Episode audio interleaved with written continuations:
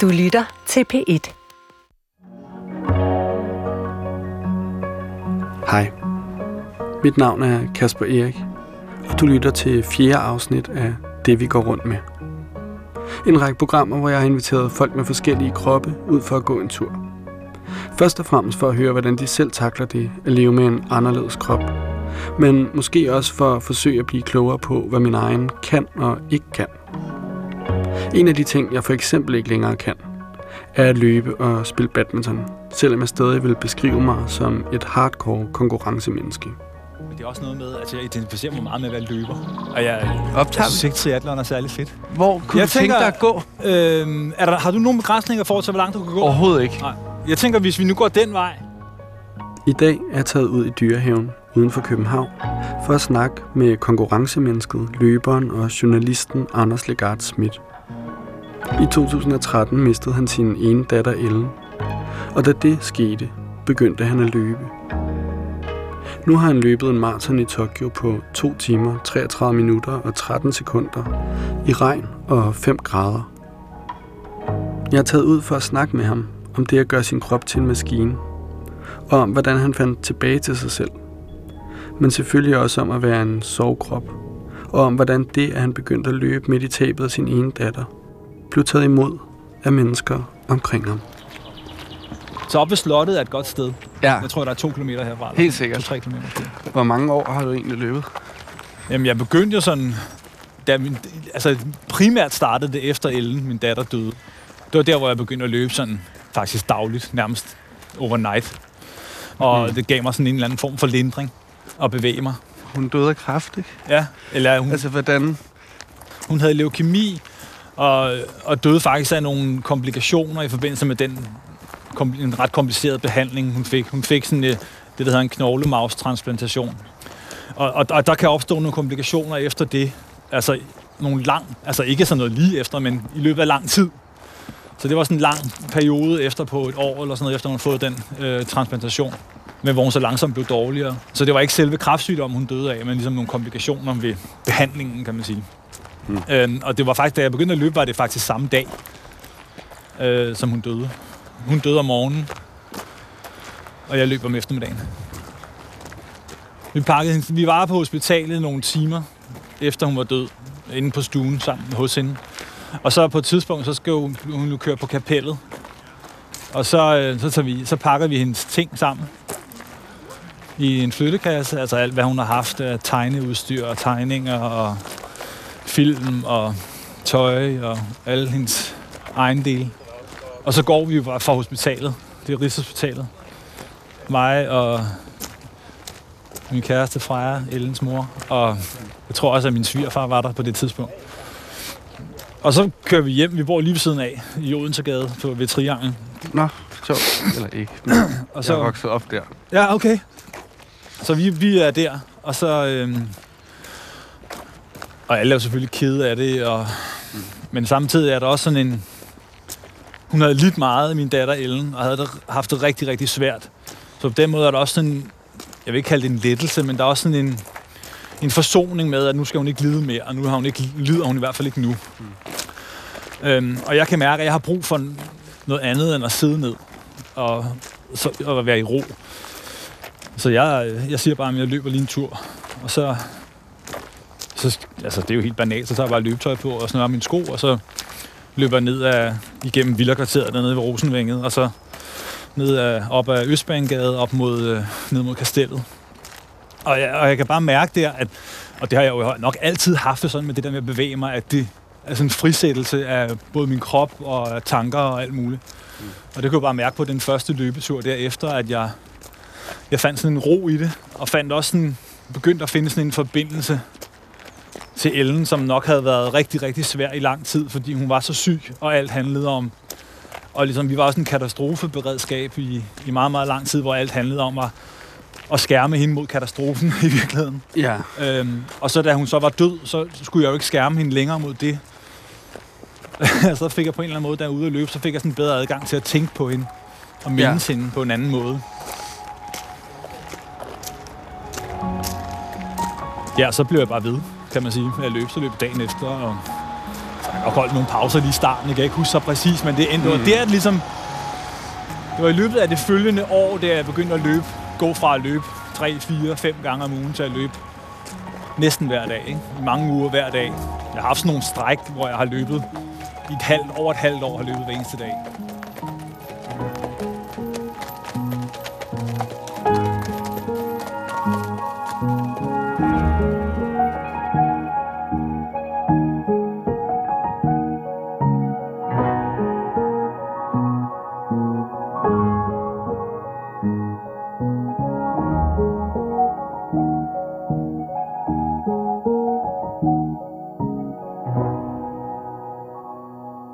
Altså, det har været er jo et, og jeg er stadigvæk en eller anden form for drug for mig at løbe. Altså, på en, på en god måde, synes jeg. Mm. Nu er jeg så skadet lige nu, så lige nu er det ikke så godt, men altså... men det har altid været sådan... Jeg har aldrig ligesom haft sådan en... Åh, oh, jeg overgår det ikke, agtigt. Det har været det stik modsatte. Men altså, nu sagde du, at du var skadet. Jamen, jeg øh, var ude for... Jeg var ude her i sidste dag i marts måned, var jeg ude og jeg var ude og løbe intervaller øh, inde ved Fælledparken, og så det er sådan, det er sådan øh, en træning, hvor jeg løber, har planlagt, at jeg vil løbe 8 gange 1000 meter, altså 8 gange en kilometer. Og så mellem hver kilometer, der jogger jeg sådan 200 meter, helt langsomt, for lige at få luften igen, ikke? Mm. Og så fart på igen, og så jog, og så fart på. Og så da jeg, og det går faktisk bedre, end jeg havde regnet med. Jeg tænker, det går sgu godt i dag, og sådan noget. Det var på sådan en rigtig varm dag. Og så øhm, på det syvende interval, så er jeg lige kommet om hjørnet rundt nede ved trianglen. Og har lige undvedet en eller anden lille, en mor med et lille barn. Og så da jeg kommer videre, så begynder det sådan at snore og boble sådan i mit ene baglår. Og jeg tænker, fuck, er jeg ved at få krampe, eller hvad sker der? Det får jeg nemlig aldrig kramper. Og får aldrig ondt i min krop på den måde, når jeg løber. Det er mere lungerne. Og så kan jeg bare mærke, at der er noget, der sådan bobler op i mit baglår på en eller anden måde. Og det begynder at gøre ondt. Mm. Og jeg er nødt til at stoppe. Fuldstændig. Stoppe op. Så det er jo sådan en, jeg har fået sådan en forstrækning, eller fibersprængning, eller hvad det nu er, i en eller anden grad imellem det, i en muskel i baglåret, som bare har forhindret mig at løbe i nu 14 dage. Hvilket er, det er virkelig langt. Et par år siden, jeg har prøvet det i så lang tid. Det har jeg lidt frem med. Ja. Og så bliver jeg jo også sådan, det er sådan mærkeligt. Alle de gange, jeg er blevet skadet, så er der kommet sådan en fuld sådan skam med. Med at jeg sådan, oh, fuck, nu er det fordi, jeg har trænet for hårdt, eller mm. kunne jeg dog ikke have lavet noget mere øh, korttræning, eller alt muligt andet kedeligt for at undgå det. Sådan mm. Så der kommer også sådan en, der er både noget panik, det. og så er der noget skam, og så er der sådan noget øh, total fornægtelse. Jamen, det går nok over med på dage, det er nok væk i morgen, eller sådan noget, ikke? Men så går der en uges tid, og så begynder der så at komme sådan en realisme, hvor jeg ligesom lærer at acceptere, at lige nu, der kan jeg bare ikke løbe. Tænker du da egentlig lige så meget som løber, som journalist? Ja, lige, fuldstændig. Mm. Helt lige så, lige så høj grad. Altså, du har jo vundet en kavling. Det, det, er jo, ja. Altså, det er jo, vel, det, det er jo det vildeste, man kan vinde. Ja, det er det. Altså, det bare meget sjovt, synes jeg. Jeg er lige så meget løber, som jeg er journalist. Mm. Måske en mere, mere løber. Mm. Vi går op her, ja. Det er her, man drejer. Ja, se. Der står fire der. Det er faktisk Eremitagerutens øh, kilometersten. 4 okay. kilometer her. Er man så fire tilbage, eller fire Nej, du har løbet fire, når du er her. Okay. Og det er her, at, øh, at første ligesom, udfordring kommer på Eremitageløbet. Altså... Og det er fordi, det går op ad bakke. Vi kommer op mod øh, Eremitageslottet. Ikke? Der, øh, der begynder det at gå ondt.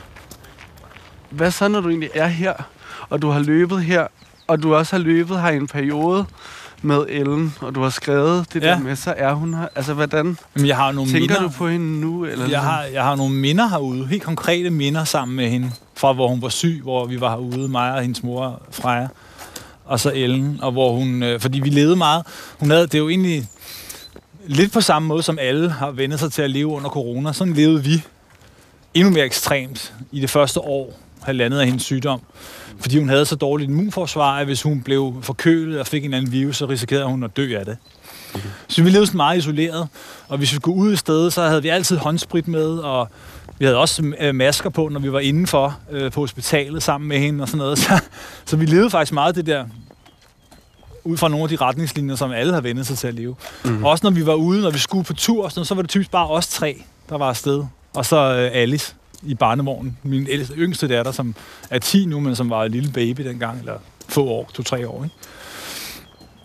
Øh, så jeg har minder herude, hvor vi har taget herud og har kigget på hjorte sammen, og bare mm. siddet mm. og kigget på de der store dyr.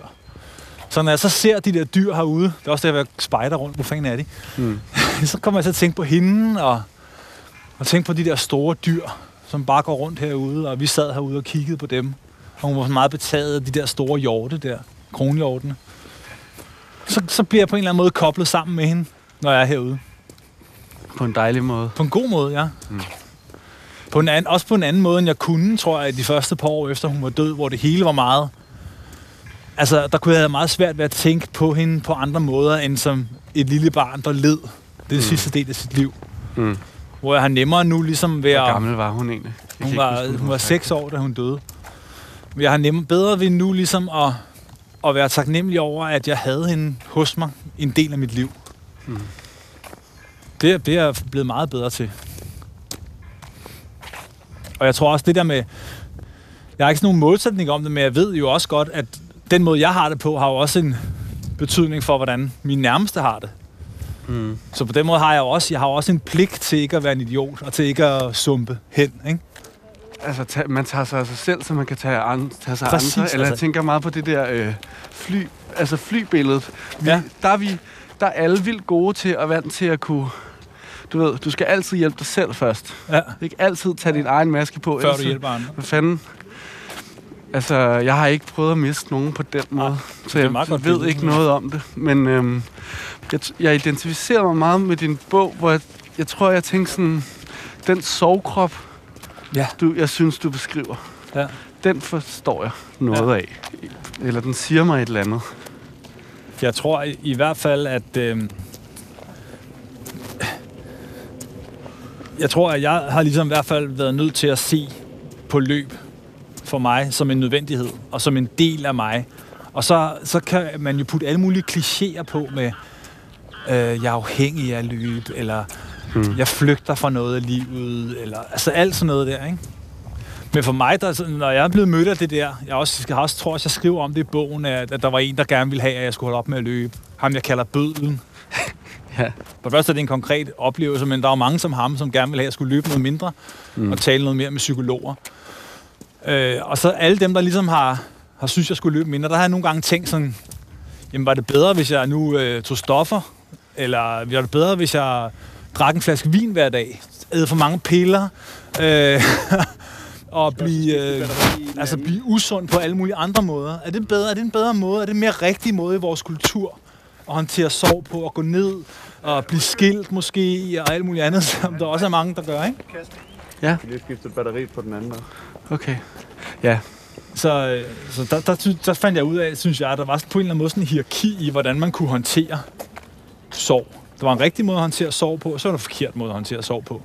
En rigtig måde, det er at gå i øh, sovegrupper og sidde sammen med andre forældre, der også har mistet deres barn. Øh, og den rigtige måde er at sidde hos psykologer, også som par, og tale med, tale forløbet igennem og alt muligt, ikke? Og få et alkoholmisbrug. ja, præcis. Det, altså... Og den forkerte måde, det er i hvert fald at vælge at løbe en time hver dag. Mm. Altså, sådan var, det var sådan, jeg synes, at, at jeg blev mødt i starten. Nu tror jeg ikke, der er nogen... Jeg tror, at tingene har rykket så meget. Jeg tror, at folk har fået sådan mere... Også nu, når jeg har skrevet den der bog, og nu jeg bliver jo tit spurgt til løb. Mm. Altså, så jeg har også haft mulighed for at få lov til at nuancere, hvad løb egentlig er.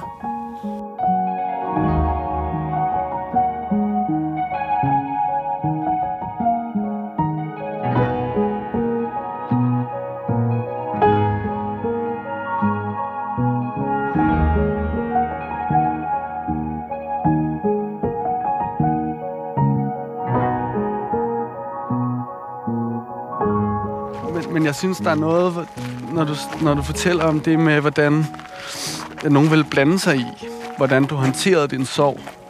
Altså, det er ligesom den første del af, hvordan man fortæller sin historie, tænker jeg, eller man begynder at tænke, ja. hvordan må man overhovedet snakke om det, hvad må man overhovedet gøre som krop? ja, men, det, øh, men, men jeg tror... må man være og sådan noget? Ja, og vreden er også, den er jo heller ikke så legitim i virkeligheden, tror jeg. Jeg har også smadret mange smadret ting og sådan noget med min krop, kan man sige. Jeg har smadret stole og brugt mange kræfter på at smadre stole i raseri over Ellens sygdom og død.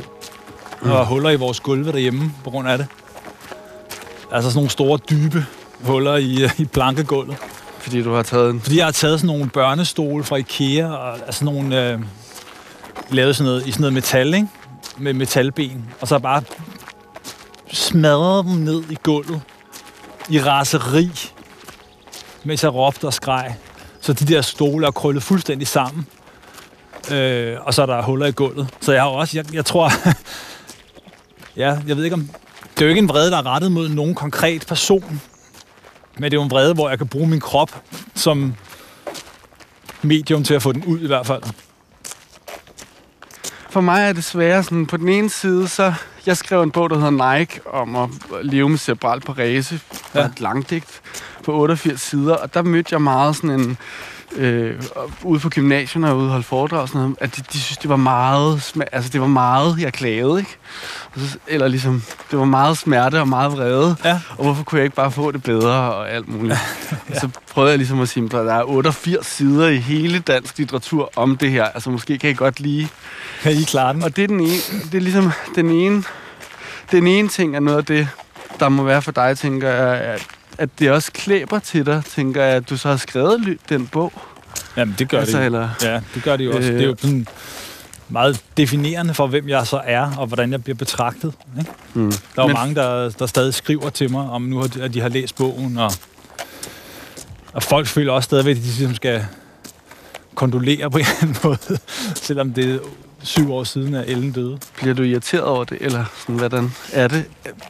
Altså, Jeg tænkte meget på, om jeg, hvad jeg skulle sige til dig. ja.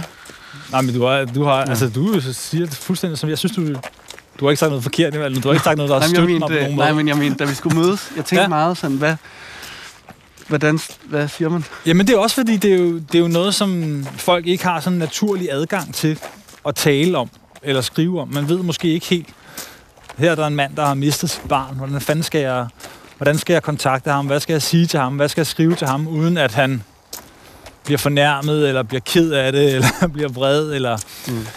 uden at jeg kommer til at sove ham, uden at jeg ved det, eller et eller andet. Eller jeg har heller ikke lyst til at sætte ham i bog som en, der kun er det agtigt. Altså, så, så det, det er fordi, måske fordi, vi mangler et sprog for det. Altså, fordi det er ikke noget, der sker så tit, at børn dør. Så Mm. derfor er det også svært ligesom at, for andre, der ikke oplever, ligesom at finde ud af, hvordan de skal forholde sig til det, hvis det er nogen, de kender, som mister et barn, eller, eller så i professionel sammenhæng, hvis der er nogen, der skal kontakte mig, eller et eller andet. Ikke? Hvordan, men hvordan får du det, når nogen, altså det med det, du sagde med kondolancen, eller er ligesom, er det fordi, det, det, du føler sådan, åh, det tager dig tilbage i et eller andet? Jeg tror, jeg er blevet meget, altså, jeg tror, jeg er blevet meget mere sådan nøgtern og kold og professionel omkring det i virkeligheden. Er jeg sådan... Jeg tænker mere, at hvis jeg var dem og stod i samme situation, så ville jeg måske også famle lidt. Så jeg er blevet meget mere... Mm. Altså, jeg tror, jeg har... Jeg, jeg tror også, det har noget at gøre med, at jeg er blevet ældre. Jeg er blevet meget mere overbærende. Mm. Og det går mig ikke på. Og jeg ved jo, at hvis folk ligesom... Hvis folk er nervøse eller et eller andet, så ved jeg, at det kan være det er måske mere ubehageligt for dem i virkeligheden, end det er for mig. Ikke? Fordi jeg har ikke noget problem med at fortælle om Ellens sygdom og død, og hvordan jeg har det. Og... Men jeg ved også med mig selv, at det er jo ikke... Det er jo noget, der er strømmer igennem mig hele tiden, men det, jeg er jo også med alt muligt andet. Jeg er også en, der skriver artikler om coronaepidemien, og altså, så jeg er jo, Har vundet Ja. en kavling. jeg er jo alt muligt andet end, end lige ham, der har mistet et barn og begyndt at løbe solen sort, ikke? Er det, er det egentlig, er det egentlig ikke, er det usundt egentlig? Eller, Det- eller Jeg tror ved ikke, jeg hvad tror ikke at det, altså, Nå, men bare i sådan, eller om der er noget med slid. Det er Ja, bare, jeg, der- jeg, jeg tror, der er noget slid meget op i krop. slid. ja, men jeg tror Men, helt sikkert, øh, der er noget slid på min krop. Men jeg tænkte også i forhold til den der skade, om det er sådan, når, altså er du begyndt at indstille dig på, at, øh, at om der er sådan om 15 år, eller hvad, Ja, ja. hvad, og hvordan? Det er bare fordi, nu fik jeg det at vide med kørestolen. Ja, Så, synes, så kunne jeg godt tænke mig som egentlig sådan, at jeg tror, det kunne være et meget fint sted at slutte af. Men sådan, hvad, for, hvordan ser dit liv ud med sådan, dine tanker om en fremtid uden løb? det har jeg meget svært ved at forestille mig. Mm. Altså, men det er, jo, det er jo selvfølgelig en frygt, jeg godt kan have. Så jeg tror ikke, altså, jeg tror ikke, at det nødvendigvis er aldersrelateret lige nu. Øh, men jeg kan jo godt, men det, noget andet, der, noget der er aldersrelateret, det er, at jeg ved jo godt, at 10 år fra nu, der, kan jeg, der er det være næsten fysiologisk umuligt, at jeg skulle kunne løbe lige så hurtigt, som jeg gør nu. Mm. Altså, der sker jo noget med kroppen der fra 50 til 60, hvor musklerne begynder at blive mindre, uanset hvad fanden du gør, ikke? Jo, jo. Jeg tror, Og hvor jeg skal sådan- kæmpe mere for at holde kroppen ved lige. Det må tiden jo vise, altså om jeg kan, og i hvilket omfang jeg kan løbe, ikke? Jeg har sådan en forestilling om, at det er der, det er der kørestolen. Altså, det er også, når man siger... Det er jo også fordi, det, men det, jeg kan også mærke, det er ubehageligt at sige det der kørestol, fordi jeg ved bare, at folk derhjemme forestiller sig nogle bestemte typer af kroppe, eller mm, der ikke, der, Der ikke der fungerer. er på en bestemt måde, eller Ja. som må sidde med sådan en... Jeg har meget sådan en idé om den vrede mand fra film i kørestolen, som Ja. sådan sidder og er blevet bitter, Ja. og som bliver skurk. Der er også noget skurk i noget. Altså, det er jo, det er jo virkelig... Altså, at, at de handicappede, der ikke kan forholde sig til deres vrede, Ja. de bliver skurkene i filmen, ikke? Ja. Øh, ja, man, man kan, du kan selv prøve at tænke på, hvor mange... Altså, der er virkelig mange skurke, der er handicappet, fordi den nemme måde at, for, at vise, at nogen ikke er rigtig oppe i hovedet, Ja. og hvad overhovedet det betyder, det er også lige at få dem til at halte i mørket. Ikke? Eller, Altså, Jo. og de, de konnotationer lever jeg med. Den følelse i mig har noget, følte jeg også, da du sagde det med, sådan, er der, er der en rigtig måde at være afhængig på? Sådan, er der en rigtig måde at være den sørgende far på? Ja. Hvor sådan, Nå, må jeg gerne have et alkoholmisbrug? Eller Ligesom, Ja, ja. som jo har noget at gøre med, tænker, altså for eksempel ting, vi ser i film. Ja. Du ved, det er fordi, så ser vi filmene, hvor at der er nogen, der sidder efter at deres barn er dødt, så, så ser vi ligesom om alkoholmisbrug, og så er det den smukke fortælling om at komme ud Ja, ja, så skal han overkomme det der. Han startede ja. med, så døde datteren, og så begyndte han at drikke, og så fandt han ny mening i livet og tilværelsen og holdt op med at drikke. Og så var alt godt igen. Ja. Agtigt. Ja. Øh, Gud, nu er der fandme... Ja, ja. Der er også meget sådan lige her. Der. Nå, Okay, to, øh, Nå, dem så jeg ikke. De var Ja. kamufleret. Ja. Jeg skal have dem ud der er foran vejen. der, ja. Ej, det er også smukt, det der, når de står på det gruset mod, øh, i modlys, ikke? Det er radio, så det ville være fedt, hvis I sagde, hvad det var, der var. Ja, Det, det, der sker, det er, at der er en hjort på... Ej, der, de løber over vejen, hjortene nu. Jamen altså, havde du set dem stå derovre? Da vi Ja, jeg så, der står, de stod, øh, Du sagde ikke noget? de to hjorte. Det ligner øh, hundhjort, ikke? Eller det ved jeg ikke. Det ved- De er brune og Har de flotte. ikke lidt De stod ude på vejen før, Ja. Men de gemmer sig jo. Hver gang der kommer mennesker, så gemmer de sig. Men der, nu er der en hel flok dernede. Jamen det, var, jamen, det var det, man kunne se. Der var ligesom noget i gang. Altså, jeg tænker, at den derovre, det er da en mand med et gevir, er det ikke? Eller hvad? Er det gevir? Eller Eller er det nok? Det er det. Er det det er sådan et nyt gevir. en mand? Hold kæft, hvor er det dårligt sprog. Snakket. En mand. Jeg er digter. Det er en mand. Det, Flot, Kasper. det kan du skrive et langdigt om. Ja. Det, Hjorten. Hjortespring. men det var dejligt, synes jeg, lige at se dem. Jamen, hvis vi bare går stille og roligt, så tror jeg, vi får lov at se dem dernede også. Okay, der er mange der. Ja, det er en helt... Prøv at se der. Det er her, de er. Det er her, de gemmer sig. Der er også en albino. Det er, Ja. Albino-hjort. Kan du se den? Den hvide? Ja, ja. Jeg kan se røven af den. Apropos kroppe, ikke? Prøv at se nogle top-tunede kroppe. Altså, der er simpelthen nogle dyr, som bare er for sindssyge at se på, når de løber, ikke? Jeg har selv været meget sur på den her idé, så jeg ved ikke, om jeg rigtig vil spørge dig om det, men, men har du egentlig fundet en, altså, Inden hvad? jamen, en ny mening? Eller, altså, ikke om du er kommet et bedre sted hen, eller om der er sket noget godt ud af det, men sådan, er der... Jeg tror bare, at jeg har holdt op med ligesom at for, have en forestilling om, at der skal være en mening med tingene. Altså, jeg tror ligesom, at det der med, om der er mening med tilværelsen, der, er så længe at, at, at, hver, at de ting, jeg beskæftiger mig med i mit liv, og at min, min nærmeste har det godt, og sådan noget der, det giver jo mening, eller jeg ved ikke mening, det giver mig jo, gør mig glad. Mm. Når jeg ser min datter, som nu er 10 år, øh, og spørger mig i morges, da vi skal afsted, om jeg ikke vil sætte en, hest, en høj hestehale på hende. Mm. Og jeg, så, så siger hun, "Jamen, far, kan du overhovedet finde ud af det? Og så siger jeg, jamen, jeg havde også langt hår i gymnasiet, så jeg kan sagtens sætte en hestehale. Hvor højt skal den sidde? Jamen bare sådan heroppe, og så peger hun. Og så sætter jeg hendes hestehale der højt op, og, hun er, og jeg kan se, at hun er rimelig tilfreds. Så bliver jeg jo glad. Helt totalt grundglad. Og der er intet, der forstyrrer den glæde. Der er ikke nogen sorg, der er ikke noget filter, der er ikke noget, om jeg har også mistet Ellen. Altså, der er slet intet, der kommer på tværs. Det er ren glæde. Fuldstændig 100%. Så det der med, om jeg har, om at finde en mening, jeg tror ikke på sådan en anden forkromet stort mening med, at vi er her, eller at jeg er her. Jeg tror ligesom på, at der er glæde og sorger i livet, og det, det, og det kan der både være over lange perioder, og der kan være sådan daglig glimt. Og lige for eksempel i dag, med den hestehale der, efter vi har haft sådan en lidt dum morgen, fordi hun kom for sent i seng i går, så hun var umulig at hive ud af sengen. Fordi hun lå og læste lille hus på prærien i sengen. Så og alt til alt var sent. Og så var hun svær at få op i morgen, så vi havde lidt travlt. Så da jeg satte den der hestehale, og hun bare smilede, og den sad bare lige på den skulde, så blev jeg bare totalt varm og glad indeni. Ikke? Så det er jo også i livet. Ja. Øhm, og det ved jeg ikke, kunne jeg, kunne jeg have gjort det på samme måde, sådan noget et par år efter Ellen var død? Hvis, at, der tror jeg måske, jeg har været meget mindre i kontakt med Alice, min yngste datter, end jeg er nu. Altså meget sådan mere på afstand, og hvor Ellens sygdom og død har skygget meget mere for alle andre ting. Og været sådan meget, meget en sort sky, som har gennemsyret og farvet alt mørkt i min tilværelse i en lang periode så er, det nu, så er hun nu sådan et, et minde, som, som siver igennem mig nogle gange, og nogle gange gør mig ked af det, nogle gange gør mig varm, fordi jeg tænker på hende, og andre gange ikke rigtig er der. Mm. Og det giver jo så plads til andre ting, ikke? Ej, hvor har smukt. Prøv at se lyset i, uh, gennem uh, grenene der. Det er helt, det er helt Det ser da helt vildt ud, som om der er frost på. Det er meget... Det er meget sådan... Øh, det er virkelig til et maleri til alle sider, synes jeg. Det er helt sindssygt.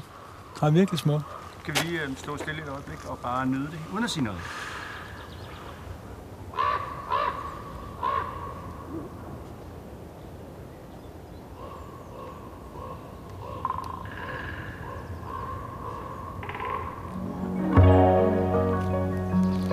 Anders giver mig lyst til at blive stærkere. Og jeg kan mærke, at vi deler en modvilje mod, at andre skal bestemme, hvordan man kommer videre. Men han får mig også til at tænke på, at det svære ved at være handicappet, måske er, at jeg ikke har mistet noget konkret. Anders giver mig lyst til at løbe. Eller Anders giver mig lyst til at finde ud af, hvad der er mit løb. Og jeg tror, det er for nemt at sige, at det bare er det at skrive. Men det at leve med et handicap har i hvert fald gjort, at jeg har spurter derudad, og at jeg ofte føler et ekstra behov for at bevise mig selv. Men måske er det at få et andet forhold til min krop, også finde et andet spændingsniveau. At tænke det at leve med et handicap som et maraton, og at de sværeste kilometer venter, og at jeg skal huske at kigge lidt mere op. Og der var sgu en lærke, og der var sgu en hjort. Og det føles også fedt, når mine fødder laver et slags haltende beat i gruset.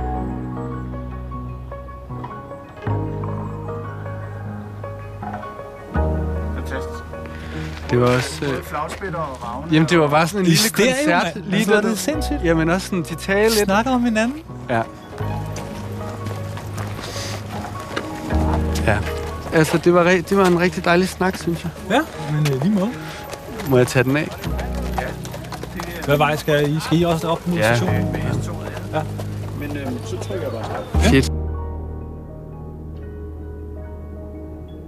Næste gang skal jeg snakke med en, der virkelig kan gøre smukke ting med sin krop. Og det er Ida Pretorius, der har inviteret mig med ud til en rigtig eventyrsø, der hvor hun er vokset op. Dagens afsnit var produceret af Munk Studios for DR, og bag det hele stod Kim G. Hansen, Frederik Bjørn og Hanne Butz Jørgensen.